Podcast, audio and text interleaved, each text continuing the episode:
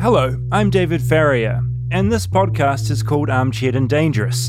And today we zoom in on the dangerous. We're going to be talking about something very close to my gently beating Kiwi heart dark tourism. It's spring break, and for many of us, that means a time to get away and relax. But for some, that's just not enough. Tonight, the danger tourist who prefers a quick jaunt to a war zone in Iraq. Dark tourism means different things to different people. But it all boils down to those travelling to places where terrible things have happened, or are still happening.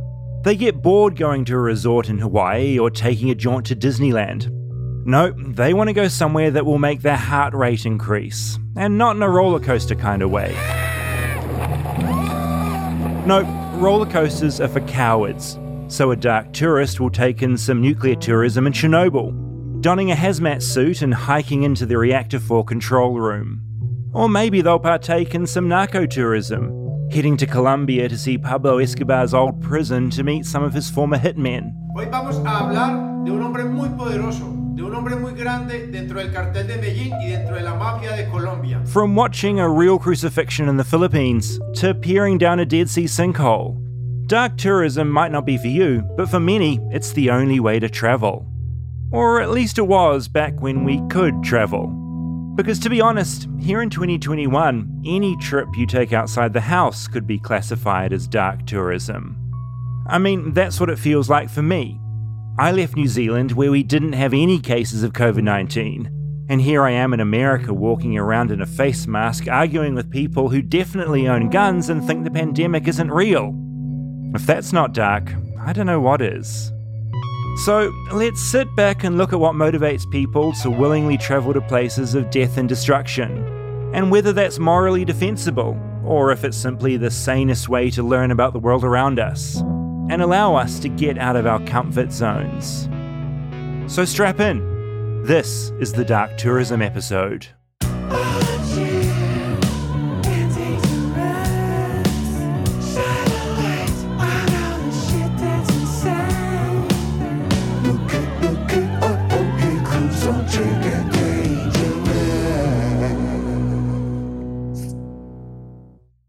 I wanted to talk about dark tourism. Okay. Today. But, but really quick, can I comment on one of your photos? Please. Yeah. So, of course, I saw the photo that you were at Samhain. I thought that was incredible. There were a couple photos before that. They made me a little sad. The one photo you had, I- apparently, you could view the concert from a swimming pool, which in itself is fantastic.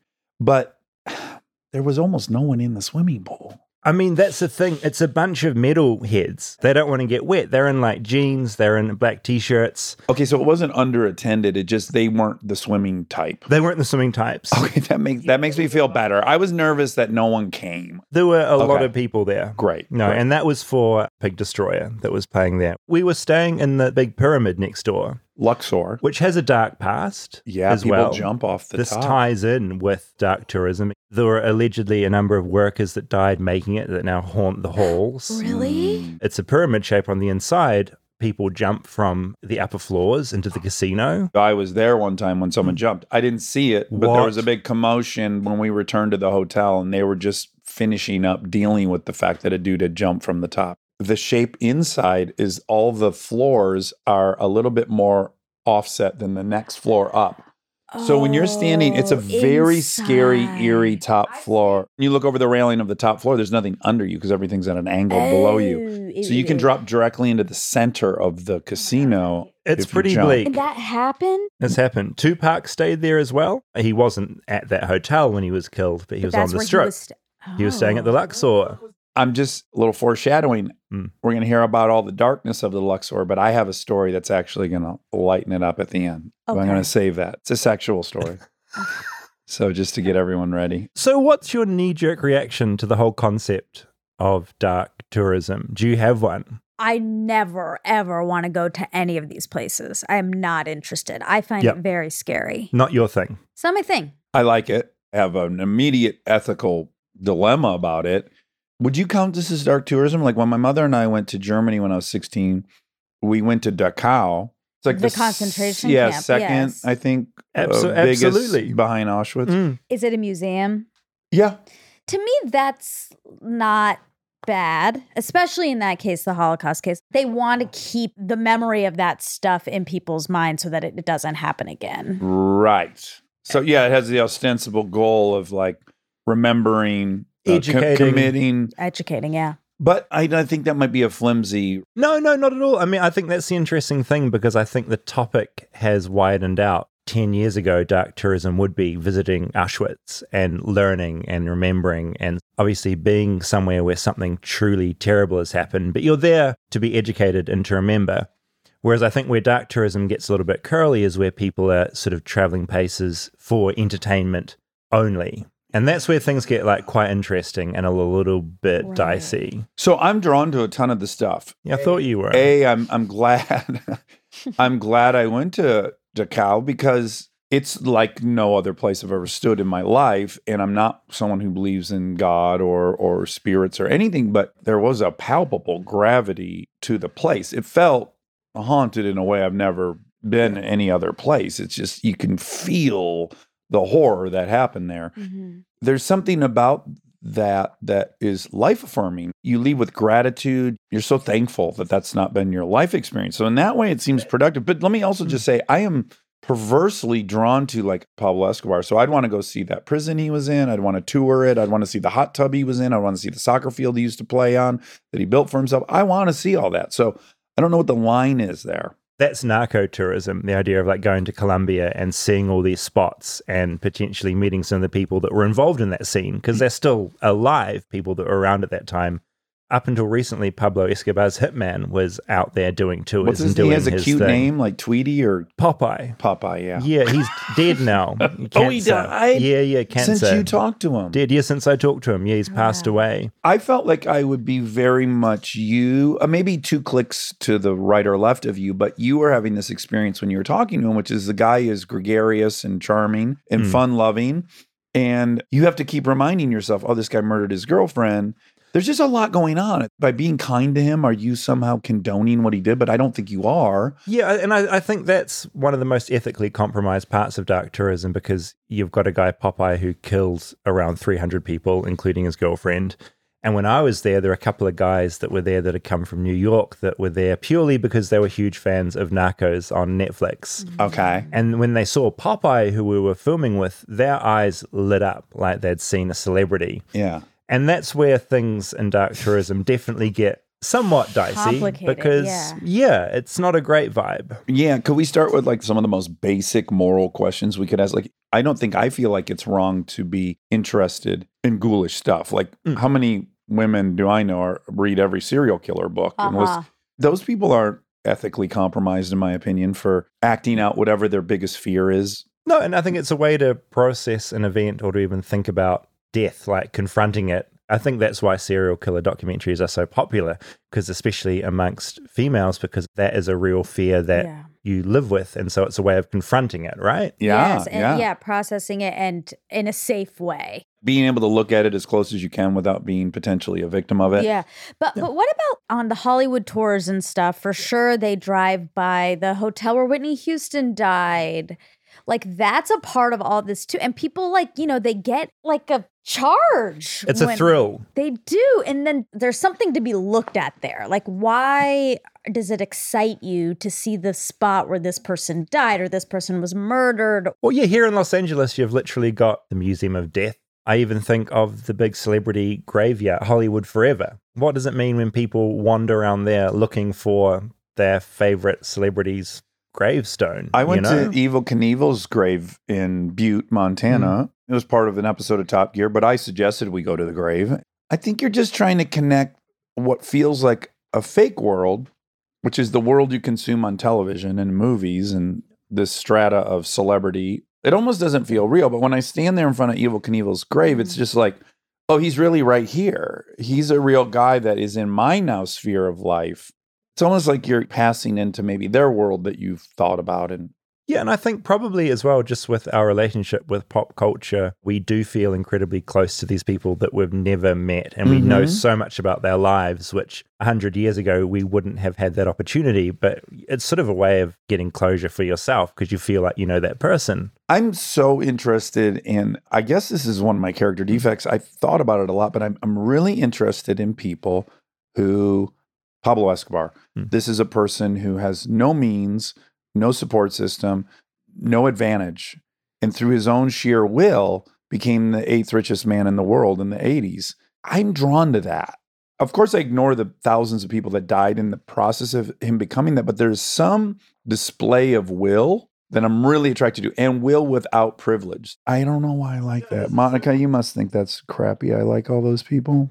I don't think it's crappy. To me, you're excluding the most important part, which is that he hurt so many, killed, hurt, took advantage of so many people. Yeah, but even someone, if someone has the will to kill everyone, like if you could give someone a button, they could blow up St. Louis. That is not the same skill as acquiring $8.8 billion in the 80s. You're saying they worked hard. Yeah. And I would say yeah. they're almost Robin Hoodie figures. I mean, that's what Pablo occupied in Medellin. He built all these low income housing Yeah, and, and, projects. it's- and because of what he did, he's super divisive there. You've got a certain part of the population, a large part of the population, that is like, this is the most evil man we could imagine. There's still people there, though, that feel that their lives benefited from having him there, and he would help those communities. And there's a certain number of people there that like the guy and what he represented. The thing that I find really interesting, and actually, when we made Dark Tourist, the show, the main pushback I got, which I understand more the further I get away from it, is the fact that I'm a privileged white person going into these communities. That aspect of being like a white person barging into these communities for your ah. own education and, And perverse entertainment. mainly. Yeah. interest. and I was reminded of this. There was a story that went round about when the government in Afghanistan collapsed and the Taliban moved in. There was this really preppy British kid. He was 22 years old. He was an engineer. He went over to Afghanistan as a dark tourist and To he was there. the fall of Kabul. He what wasn't there for the fall, but the fall happened pretty much immediately as he got there. And his reaction was to immediately jump onto some image boards and Twitter and Facebook and just make a lot of witty calls about what was going on. Like, isn't this wacky? Here I am. And that reminded me of like the height of privilege because he had access to embassies and that kind of thing. He eventually got evacuated. That feels really, really, really gross. Yeah. It is. It's just so like, look at this thing that's happening over here that doesn't affect me and I can comment on it. I just Well, here again, I might be guilty of this a bit. So Mm. I went to Afghanistan twice, and my true motivation, entertaining and acknowledging the troops that are over there miserably, was just one of the motivations. And it might not have been the strongest. Mm. Probably the strongest for me is I have spent at that point 38 years watching movies about war. They're so abstract to me, they're so cinematic generally. I very much wanted to see how does it compare to the movie version, the TV version. You can't get yourself into a war zone unless you're a journalist or a, a military person. And I felt like I had the opportunity to witness that and experience it, and I really wanted to. Well, this What is that? You, Am I mean, the British kid? no, this is really interesting because the guy I spoke to for this episode, his name's Andy Drury. He'd probably call himself a reformed war tourist. Rewind 15, 20 years, all he wanted to do was go to a front line just for the thrill of it. And I met him through Dark Tourist. So our shared sort of background is we met in Kazakhstan and we went to Atomic Lake, which is literally a lake that is made when the USSR set off a giant atomic explosion and it created a little crater and then a created a big old crater and a lake, and we went swimming in there and we ate fish from there, which I think is probably was genuinely an incredibly bad idea because I do feel like. I mean, you shouldn't swim in Atomic Lake. It was a really bad idea. But we had a lot of vodka. We were with some Russians, and we kind of just dared ourselves. And there's a pressure when there's cameras there, right? You sort of want to make good TV. Yeah. want to get the shot. We got the shot. There is something valid though about the fact that alcohol somehow inoculates you a little bit to radiation poisoning? Oh. Wasn't it that the scientists in Chernobyl who were really drunk got less radiation? Really? And they advise you to drink vodka when you go on these Chernobyl tubers? Yeah, th- that is a thing. I still haven't gotten to the bottom of how valid. Yeah, you That haven't is- talked to a I- physicist or a that chemist. seems like that's just It a way to get people to buy vodka. it seems crazy and then at the same time you're like i don't know maybe there's all these weird benefits to things that are not discovered till it's like oh wow that works for that i don't know it's very embraced that idea No, and, and then really to hear is. that you were on vodka swimming and eating fish makes a ton of sense Oh my Yeah. god, you ate fish from there? Yeah, there were these fishermen there swimming, and we had a little um, gas burner, and we're like, wouldn't it be a neat scene if we were all came together this is good and tv i and, mean and there's no ate two this ways fish? So yeah, so this was maybe five years ago now. Oh no. But I do sometimes, if I'm feeling a bit sick or a bit down, I will sort of think, "Oh, is that is, yeah has the That's the cancer come for me?" You know, the fish come Um, knocking That fish. So that's how Andy, the war tourist, and I met in Kazakhstan. And it's a huge lake. It's like 400 meters wide and 200 meters deep. Of course, you are thinking feet. It's very big. 600 feet It's a deep yeah, It's a it's a big old lake. Andy is very British. I met his wife and his kids. He's a builder. It's the most normal family you could ever think of. He has come around to seeing the moral issues with what he did. So we sort of talked around like how he got into this. Mm. And his first trip was into Pakistan because he wanted to get into Afghanistan. And so maybe we can kind of critique his journey yeah Okay. as he goes through. So this is him talking about a trip in 2012, how he kind of got into this stuff. During my trips those days, I was kind of a bit of a macho. Wanted to show my mates, tell the story. Look, Andy's been to another stupid place. And that kind of was the thing that appealed to me. I ended up in Peshawar. Now, Peshawar is kind of the, ho- it's in Pakistan, it's the home of the Taliban. They've got universities for the Taliban. There's a tribe called the Pashtun tribe, which are Taliban. Because Taliban means believer in faith. Obviously, Taliban doesn't mean terrorist. And when I was over there, I went to a Taliban training camp, a brick factory they use it during the day and went out there by night. So we like had this flashing lights and we had a, an RPG and a gun and had a bit of a shoot around.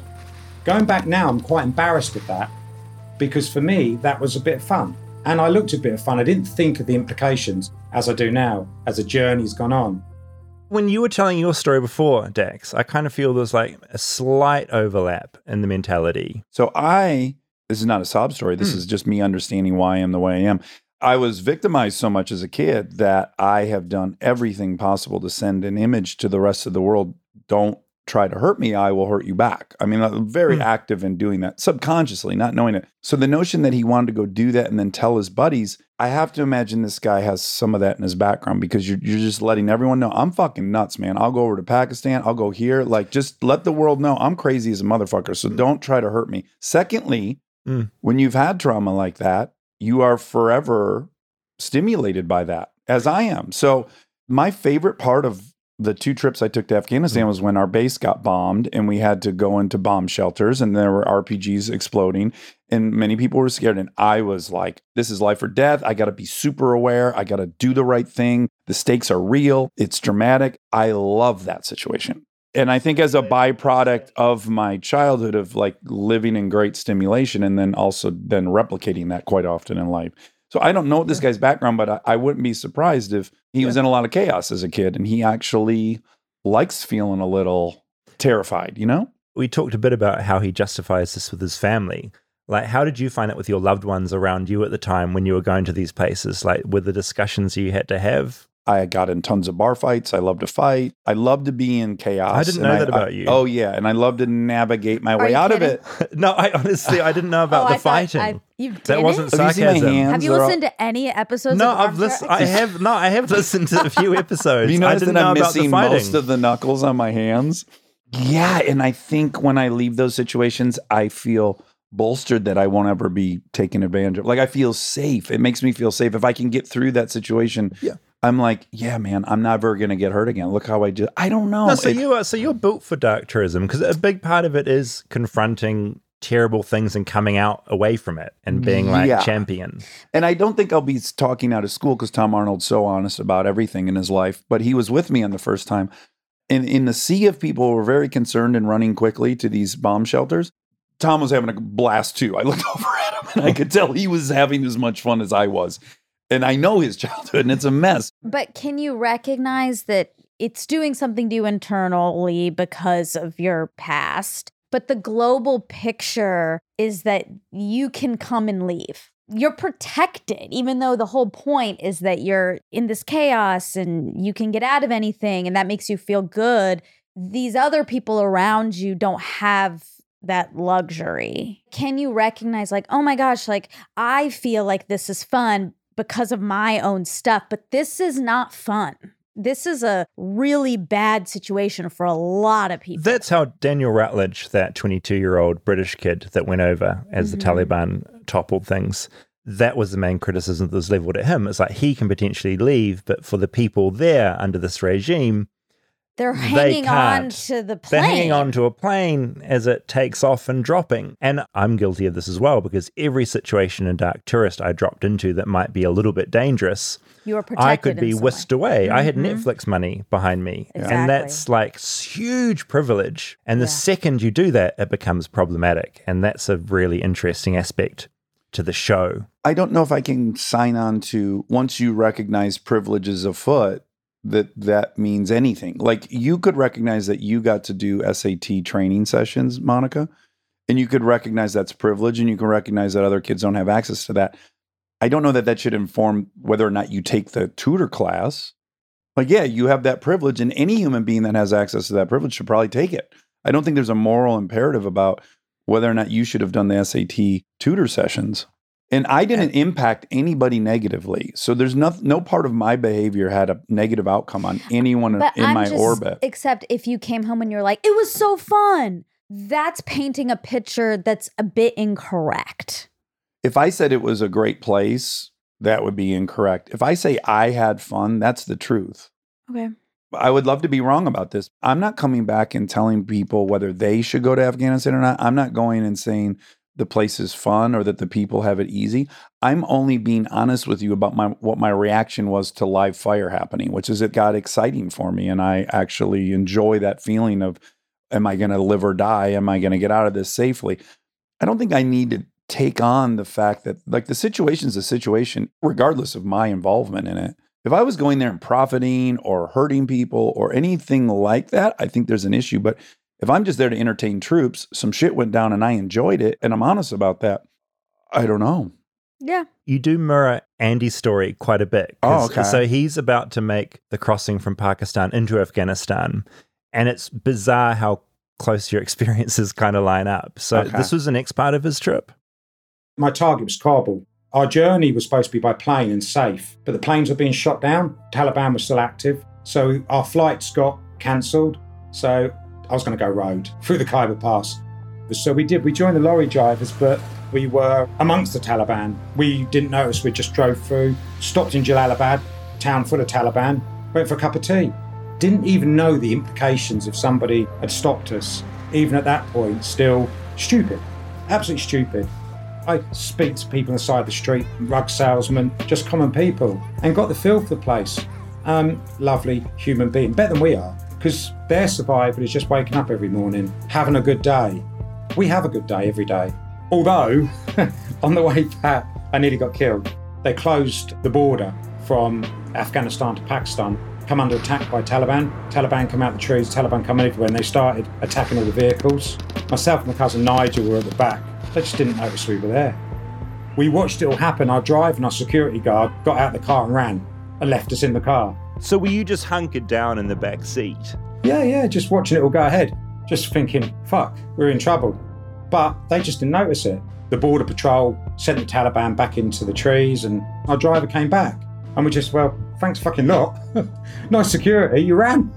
I don't know if thrill's the right word, but that moment is probably a feeling that partly drives some of your travel, that feeling of actual danger. Like it's not a roller coaster, it's this whole other level. Most definitely, David, at that point it did. Because at that point I was looking for war.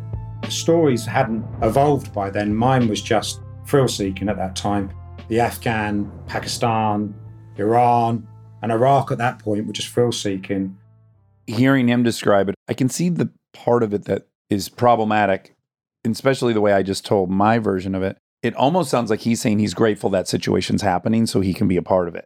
I'm not glad that that whole situation I was in happened, but I also enjoyed it when it happened. Totally, yeah, and you're being honest in how you're, you reacted to the situation mm-hmm. you're in. You're never gleefully saying, "I'm so glad this violence is taking place." Right. the shifts are so subtle in how you perceive this stuff, and it is why it's so fascinating. Yeah. The question of any element of dark tourism is: should we get any kind of visceral, essentially entertainment out of anything awful that's happened? Yeah, like when yeah. you go to a place of mass death and you sort of feel that reaction There's to a being feeling there's that a happens. feeling Yes. and it's the same feeling you get when you're entertained by a documentary about a serial killer where you're like, oh, that's so awful. Uh-huh. I'm glad that's not me. That's the feeling. And that feeling is the thing that's so ethically tricky with any of this stuff.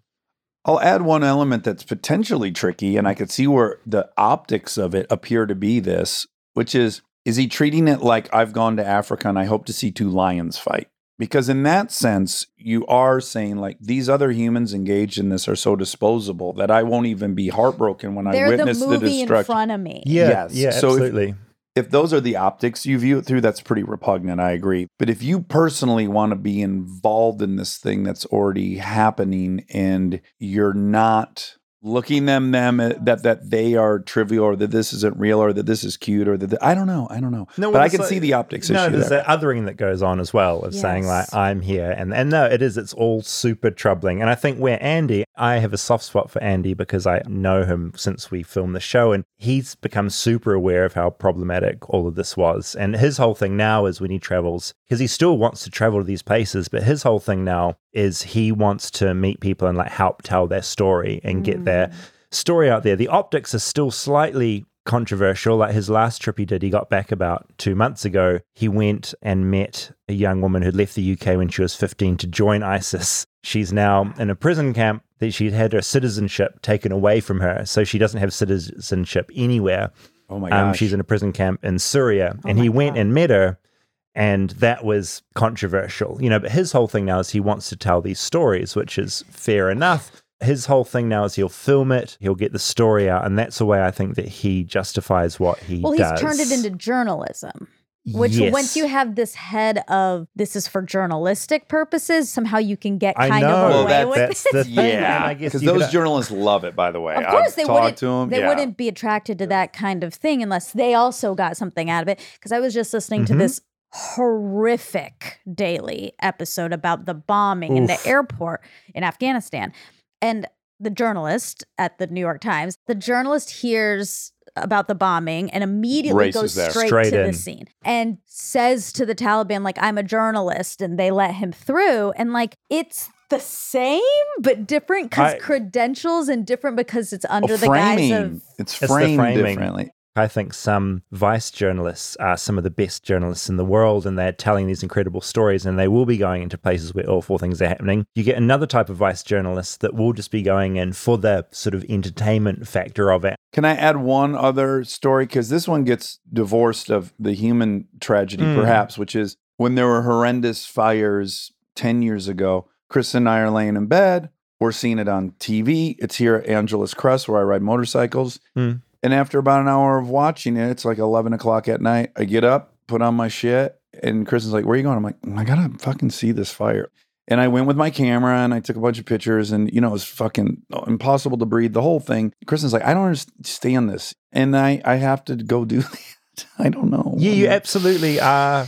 You're a dark tourist. Tourist. Yeah. so, so it's my I think so. diagnosis of you if it wasn't obvious already. this is too big of a topic. I think we've gotten really good and are getting better at recognizing when you look at the inner city black community and you go, oh, the crime rate is 70% higher. Your conclusion isn't, oh, those people are criminals. Your conclusion has to be, oh, those poor people are in a situation without any opportunity, without any role models, without any. And this is the expected outcome. Yeah, it's And so we need to really not be shaming anyone about the outcome of this. We need to be understanding what created this outcome. So part of our evolution that's still coming, and I think I'd like to be a part of starting it, is like 30% of the people in this country have been molested. 25% of them have been beat and sent to the hospital by a parent. They're going to have some things that happen as a result of that. And we have to view it with the same compassion. We, we owe it to them. And I know, like, Monica and I have had some fights about like these losers that fucking tried to kill the Michigan governor. And it's like, These guys are fucking dipshits, no question. But I also look at them and I look at all eight of them and they're living in a fucking field in lean to aluminum corrugated steel fucking tripods. And I'm like, yeah, guess what? Some bad shit comes out of that. That is the breeding ground for terribleness. And so I can only be so mad at all these people who are thrill seeking, trying to prove their masculinity, trying to be brave, trying I have some compassion for all those people. That's not a natural desire that someone has. I think it's generally the result of trauma. And I just think like we got to be careful how judgmental we are of everybody who's doing something that's bizarre. What do you think about that, Monica? Yeah, I mean, I agree. I think you can know the reasons why and you can have compassion, but you also can't say, and so that's okay. It's okay that this person tried to kidnap the governor. Like you can say, oh, this is why. And we have to start making upstream changes to Mm, fix some of mm. these things in the future. But we can't just write off the The consequences. consequences of doing these things. The crime rate in the black community. I just think we all look at these blowhards with fucking tribal tattoos out fucking riding on tanks as blowhard dipshit assholes and we're judgmental and we think they're toxic masculinity and they are. But they didn't pick that. That's all I'm saying is like one of the behaviors seems pretty repugnant and unnecessary, but I just don't think anyone's from a super healthy background is drawn to any of this and should maybe have the same compassion as a 14 year old boy who shoots another boy in Chicago. I feel bad for the 14 year old boy who shot the other boy. Of course, he shouldn't shoot somebody, but I actually feel deeply sad for the kid who shot the other kid. Hmm Do you feel like, okay, like in a school shooting situation, Uh-huh. obviously the kid doing that has stuff. Most well adjusted people don't walk into their school and shoot everybody there. Right. So he has a problem too, and he has issues. You can say this person has problems. They killed a bunch of kids, and so there's a consequence there for that. And you can have compassion for whatever's going on in their life and mm. recognize that's not allowed. But again, my question would be Is your first thought when you read that a 14 year old killed a 15 year old in Chicago, is your first thought is we got to prove to that 14 year old killing's wrong? Is that your first thought? Because my first thought is what a fucking tragedy. This poor kid who's 14 who shot and killed somebody must have had the most Wait, but you're not answering my question about the school shooting. What do you feel about that? Because it's a different thing. It's not. That is my response is that you don't look at the school shooter because they're white with any compassion. Your your main trajectory is this is a horrible thing that we need to make sure doesn't happen. That kid needs to be punished, which is all true. That's your first thought with the school shooter. I would argue that is not your first thought with a black 14 year old. your first thought? No, my first thought is I can see the kid in my school that probably would have done it had it been popular when I was a kid. Mhm. We had a trench coat mafia in my school. One kid got kicked out for having a shotgun in his locker. I know those kids. I know what they went through. They were fucking ground up by that high school and shit on and made fun of and bullied. I witnessed that. My first thought of school shooting is like, we got to figure out how to make these high schools not so fucking brutal to these kids. I totally agree with everything you just said, but I don't think that's true. I think your first thought when you hear about a school shooting is your kids. You have two kids who are in school, and my guess is when you hear about a school shooting, the very first thought is some sort of mirror neuron of the parents of the kids who died, not the person. Then, probably very quickly after, because you you have a lot of That self could change. My kids aren't old enough to be in a high school where that happens, where other students. It happened shoot. in an elementary school. Yeah, for whatever reason, I don't go to my kids getting shot yet. Mm. I think that could change as they get older, for sure. I know my friend Ethan; he puts bulletproof shit in their backpack, so it's on his mind.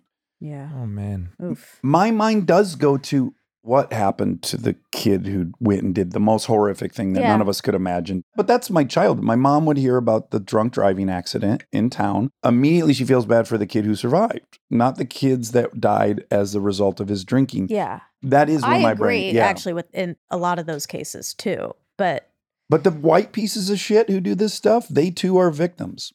Yeah, to a level. The, the trouble with the world we live in now, we've got these kids that are growing up on these awful message boards and all egging each other on, is there is this attitude of victimhood which has reached an entirely unreasonable sort of level Mhm. where I get what you're referring to and what you're referring to resounds with me, Dax, but there's also this other level I think now plays out, especially in the last couple of years of incels and all that kind of territory where it's just like kids feeling sorry for themselves because like a girl rejected them. That kind of attitude becomes, I've, I've, my tolerance for that is sort of pretty much zero. Me too. And those kids have had horrible lives, but also it's been thanks to them marrying up with the internet, it just becomes this awful toxic thing. And I've got like zero sympathy, even though they do have awful lives that are n- much worse than my life, for mm. example.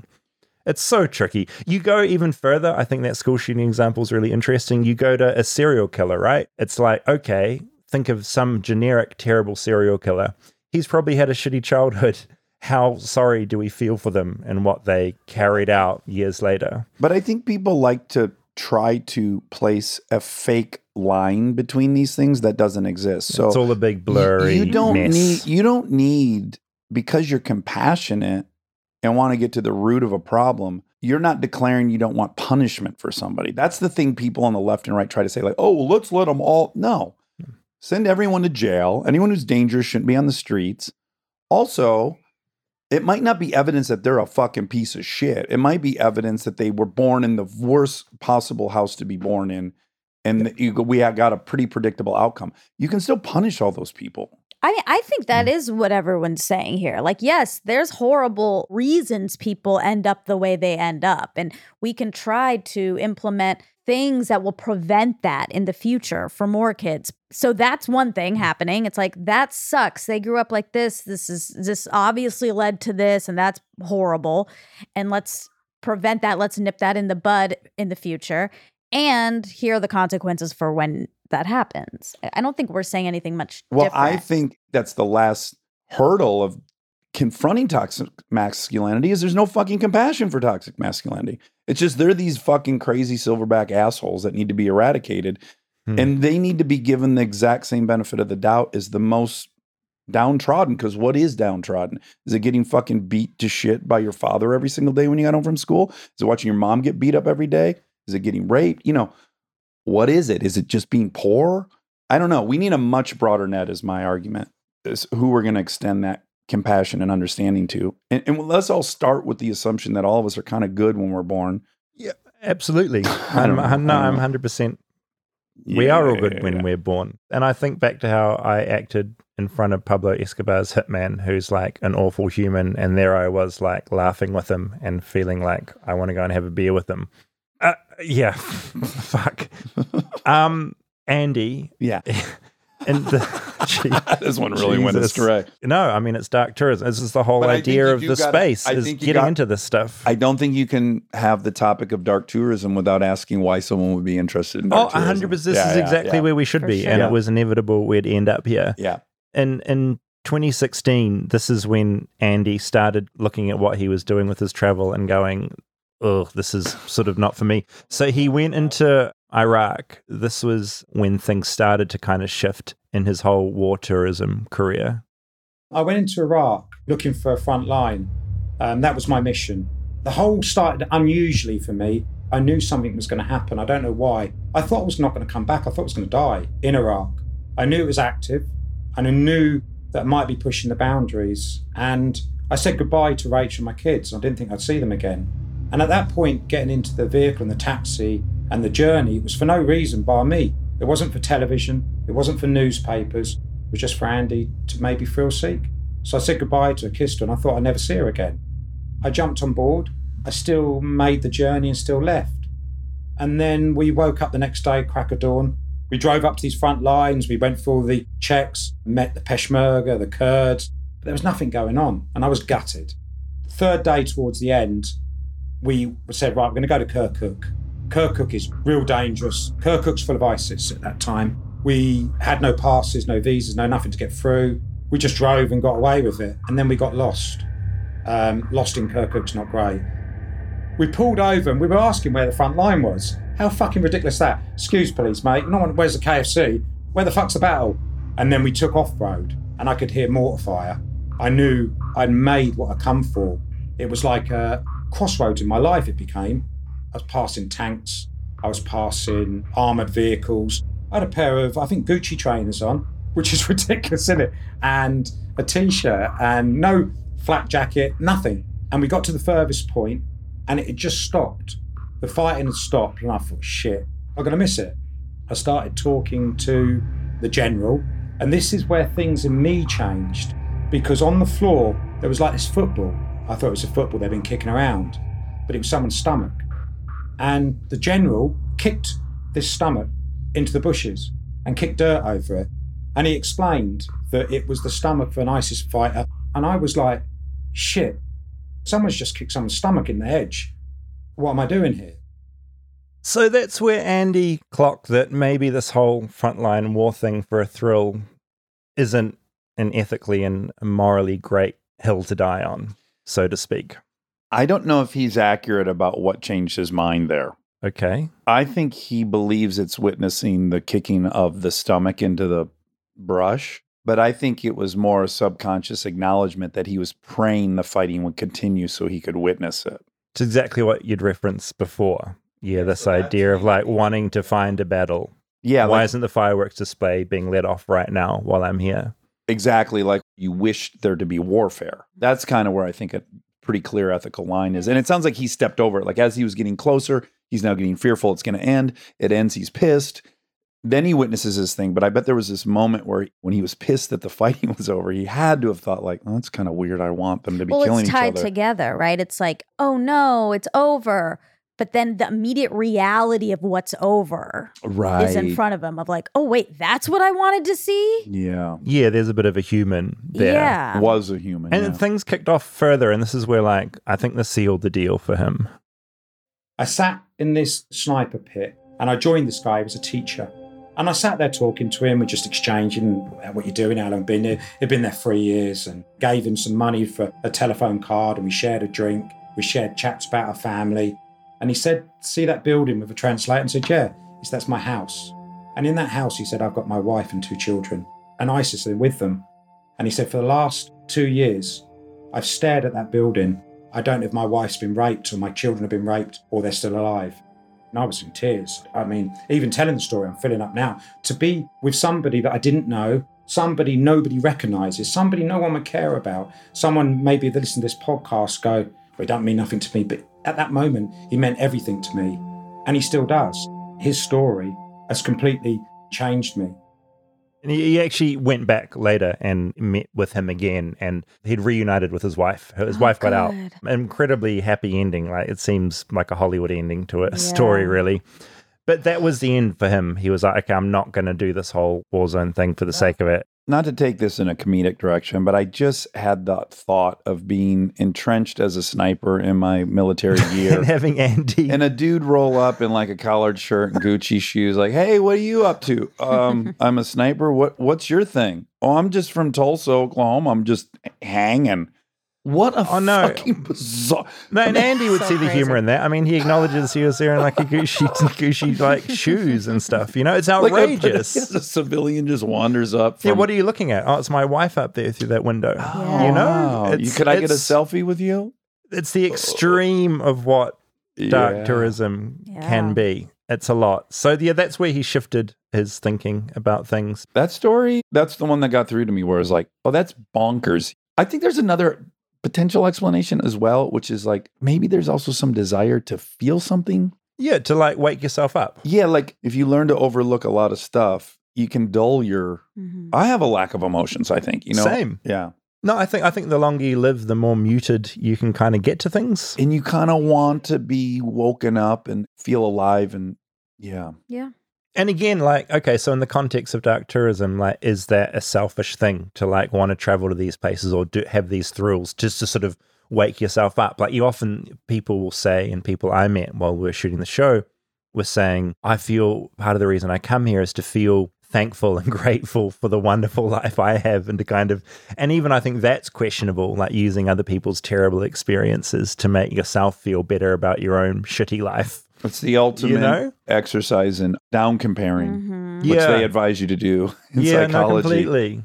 Oh my gosh. Yeah. Like the last story, Andy also, we had this bond of jumping in this horrible nuclear lake. He had done something that I'd wanted to do, which was go to Chernobyl. But this was one of his first sort of dark tourism trips. I'm sort of curious to get your take on visiting an area of radiation because I still wonder if I should have done it or not. So he was one of the first to visit Chernobyl as like a tourist. Like he was sort of got in there before like the miniseries, you know, on HBO. He was in there. So this was his experience. We were officially, myself and my cousin Nigel, were the first tourists in Chernobyl. And we got ourselves in by a good fixer. And it was a strange thing because Radiation. You love radiation, don't you? You seem to have a thing for it. It's my favorite thing. have you checked down between your legs? Are they all still there? I do little testicle checks occasionally to make sure they're not riddled with cancer. Chernobyl, we went there when you could go into the mortuary. We went into the school classroom. You could see the panic of gas masks strewn everywhere. And you could see shoes on the floor. Someone had dropped a doll. So there was stuff scattered everywhere. The radiation, I didn't really give a fuck about it, to be honest, to start with. The only time I really felt about the radiation was we went into the woods where this woman refused to leave. She was an old woman, she must have been in her 70s and 80s. And she said, I'm going to die, I've lived in this house all my life. She could pretty much see the reactor from her house. And we sat down, and Ukrainian people were very hospitable. And she was preparing a meal for us from the vegetables she cooked on the land. And I thought, fuck. I got respect and I didn't want to say no to her. But I didn't want to eat her vegetables. I didn't want to eat anything she was preparing. But she'd spent probably about an hour and I like the plate was put in front of me and I thought, I can't eat this. What do I do? And it was one of those moments you hear about where you flick the food off or you put it in a tissue, and we did. Like pretended we were stuffed. Me and my cousin scooped it away, wrapped it up, and kept it in our pocket. But ending on a really big question do you eat the radioactive vegetables? I would have in a second because You you, got an 80 year old woman in front of you. Clearly, it's not that bad. She's still with us. yeah, she's still, yes, absolutely. She might be like It was so much vodka. Yeah, she all she does is drink vodka. Yeah. I would not eat it. Well, but I just wouldn't. You wouldn't be there to begin with. Yeah, that's See- the thing. Like, Mm, My thought is like, if you're going to look at a reactor, what the fuck are some vegetables? Like, you're already pot committed. that's true. Yeah, actually, I think it's worse if you're like, yeah, I'm here to do all this stuff, but I won't eat the food you're making. It's silly. 'cause- this is the line I'm not going to Yeah. cross. yeah, yeah, yeah. I sense, Monica, you're not a big dark tourist by nature. You want to go and have a nice holiday, not an unpleasant one. Like, if there's a fire, I want to teleport as far away as I can from the fire immediately. I don't like danger. Mm. I do not like it. Danger Yeah. is bad. There's nothing. There is literally So, are there, are there, nothing in are my there any of these? Well, stu- I got one. I got an example. okay. Would you, if in Rome, go tour the catacombs? yes, I went to the 9 11 memorial, but I don't really want to go to the 9 11 memorial. What I want to do is go to Umami Burger. Like, I don't want to do that, Get but I feel like I owe that out of respect. I do not get a high off of it. Yeah, I'm that's like, a I gotta hugely different through it. motivation to pay respect to a situation. Hugely Yeah. different to a thrill. I get zero thrill. And it's not very dangerous. I've been there. It's pretty safe to see the memorial, the 9 11 memorial. No, no, it's safe, but I mean, some people might like be like, oh, yeah, like I remember that," you know, doing a whole thing, and Mm. my brain doesn't work like that. Like, I don't like connecting to those horrible moments Where in would time. you draw the line? Though, like people go to Pompeii, this town that was covered in ash, and Yeah. people were killed in position, and Wow. so there's like all these gradients of like what's totally the one that you had on your show where I was like, I can't relate to this at all. To Mm. me, this felt. It certainly wasn't thrill seeking. It was just like real, real uh, macabre, which was the people going to that forest in Japan where people hang themselves. Oh, yeah, the suicide forest, it's called. I cannot make a motive for that trip unless you have been toying with the idea of suicide for a long time and you want to see it up close. I think the only justification for going there is that it is an incredibly beautiful forest under Mount Fuji Well, and it a- looks incredible. But yeah, I completely agree. That's the most ethically awful sort of thing we ran into. Yeah, I don't actually have any desire to see human suffering. No. That to me feels masochistic. Mhm. I have desire to find out what I'm made of a lot. Yeah, and I think they're very, very different things. Mhm. Yeah. Completely very different things. And I think, yeah, the motivating factor for a lot of people getting into dark tourism is incredibly different for each person. Some people want to be educated, some people want to thrill, some people are just kind of sick assholes who want to see something awful. You know, Yeah. the same sort of person that would want to go to rotten.com, which I don't think exists anymore, but it was a thing was when I was at school, just like a shock site. And you do that when you're 14 because you're an immature idiot.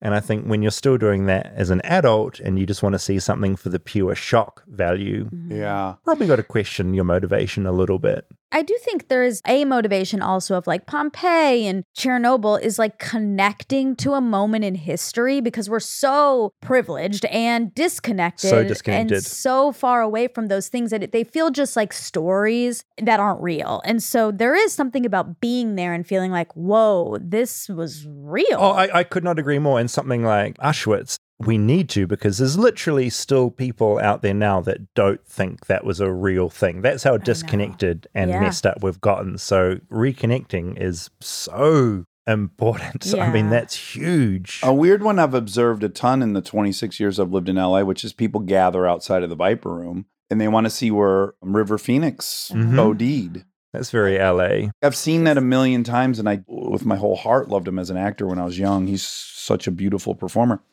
That's never triggered me. I'm like, oh, these people like they loved him too. They want to like stare at this. I don't know. Like that to me almost feels like the elephants playing with the bones of the the elephants that died when they walk back. Like they're trying to process something. yeah.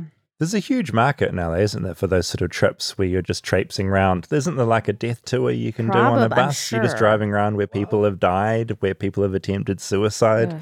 And that's, I mean, that's also the place we're at now. And I think I said this before like, we are so connected to pop culture, it doesn't feel real. It's like, oh, it's an entertaining thing to do. Yeah. It's like, we've seen it on Netflix, so let's do it in real life. Wow. Well, and we're attracted to people doing stuff that scares us. We like watching people jump off of buildings with parachutes. It all goes back to that whole thing of driving past a car crash on the And freeway look, and yeah. you have a little gawp. That's what we Yeah. all do. I think it's very rare for someone not to do that. And that's what's kind of at the heart of it all. Is there any legislation in any of these countries going like this can't be an industry? Not really. The only thing I can think of off the top of my head, I think the United States has sort of banned travel to North Korea because you had that incident not that long ago where an American went there to North Korea. He was on a tour. So essentially, you are going there as a form of dark tourism. Let's go to this place, which we know is dangerous. He was at the airport ready to leave and was accused of stealing a propaganda poster from, I think, his hotel room and he was imprisoned. He ended up falling into a mysterious coma. North Korea didn't tell any family in America what had happened while he was in prison. Wow. Eventually got back to America, died. There was a huge case around it, and America actually ordered North Korea to pay 501 million in reparation to the family. Of course, North Korea never did that. Right. Essentially, a dark tourist went to North Korea, got into a coma, ended up dying, suffered oxygen loss to his brain. And America has now cut off travel to North Korea, I believe. I, this might have changed again, but that's the only thing I can think of like a ban against tourism to a place. Locally, it's just lots of arguing. Like when I was in Colombia and I was clearly on a narco tour because Popeye was there and people there, a lot of them hate Popeye.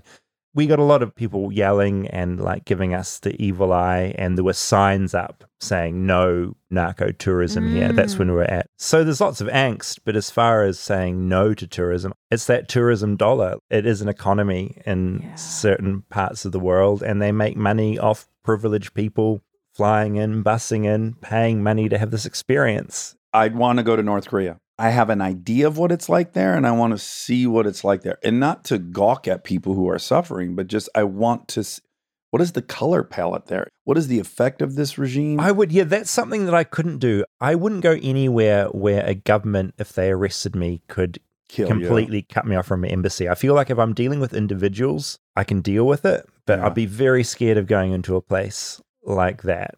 Can I tell you something I find more offensive than our friend trying to be on the front lines?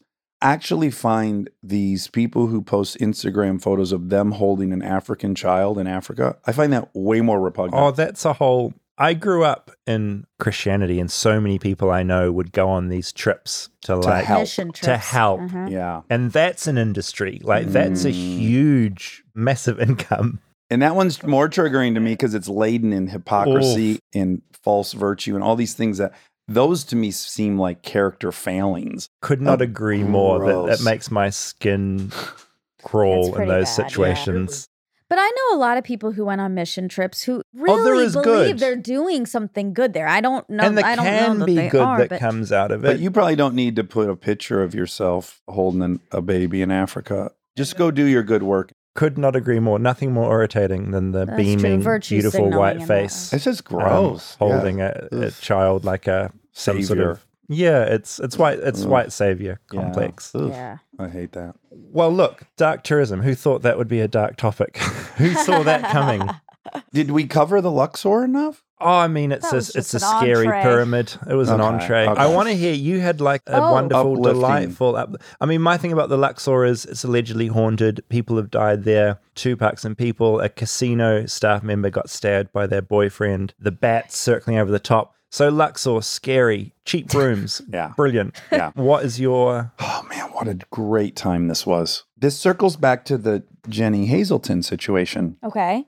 I'm at a blackjack table in the Luxor with Scotty. We start talking to these two gals from Australia. Brilliant. We're not talking very long, Monica. I'm so nervous. And about this this gal says, Do you want to check out the stairwell? It's diagonal. Ah. Mhm. And I'm like, Absolutely, I do. And I go on the stairwell of the Luxor, and she pulls her slacks down Mm. and bends over the crooked stairwell. Okay. Because the, the railing of the stairwell goes like this, right? Hmm Very conducive for, to that. And before I know it, I just got invited to look at the stairwell. Coitus with an Australian. So exciting. I'm drunk. That's so. I- Ex- I- it's so exciting. What I'm time a of the day was this Oh, it was like 9 p.m. Oh, okay. Evening. And I got back to the table, and this guy was like, How was the stairwell? I'm like, Oh my God, that girl is. It was so exciting. And again, I had to file it in the Jenny category. I was Mm. like, What is happening with these uh, British folks? Well, Australian, you said. I know, but They're all by the way- same, yeah, British, Australian, same- Kiwi. Same culture, I would imagine, or potentially the same culture in that way. Luxor. Yeah. Lots happening at Luxor. Diagonal That's stairwell. fright- that's frightening. making love at like 25 years old. true. It was what a time to be alive in Las Vegas. That didn't happen to me at the Luxor. well, I'll take you. We'll play a little blackjack, see if we can't get you in that stairwell. Diagonal stairwell. Yeah. Oh wow. Did that uplift the or that made it worse? Uh, Monica? no, it's I, don't- it- don't put that on me. Don't No, put that on just me to trying to- judge whether that's. You're the voice of reason on this Well, I try to be, but I'm doing a horrible job. Clearly, reining it I'd- in. I'd argue you're doing a perfect job because it's somehow working. Oh, David. This was fun, David. yeah. No, thank you. It's been a weird week for me. I feel very strange. I feel like a permanent tourist because I can't get back to New Zealand at all. They've closed the border. They've locked down from COVID. There's too many people wanting to get back. So I'm kind of now like a permanent Good. tourist. I can go anywhere in the world but New But Zealand. Yeah. Yeah, super weird. Do you feel sad? Does it? ma- Is it making I you got feel this sad? week. I got a bit sad. I got a bit homesick because I Mm. wanted to see my parents, my little nieces, and thinking I'd like to see them at some point. That yeah. silly cat you've befriended. Stupid cat, Yeah. Napoleon. Yeah, it's a weird thought not to be able to like jump on a plane and go home. yeah, Yeah. that is. But this is the strange land we live in. And again, we're all dark tourists. and if you got to get marooned somewhere, you could do worse than Los Angeles. I like Los Angeles. Yeah. I like you guys. It's nice to be here. Okay, good, good, good. By the way, you and Robbie are driving to Salt Lake. We're and going you're on a gonna road trip pass together. through Vegas.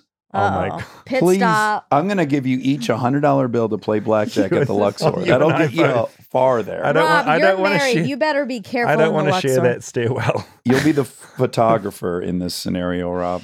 Uh, Put him on our Oh, Instagram God. feed. Wouldn't that be lovely? I'm looking forward to our road trip. Love you guys. Can't wait to Love go to Salt you. Lake and see all the armchairs that are coming. I think there's one ticket left if you want to so buy it. snatch that Snatch it up now.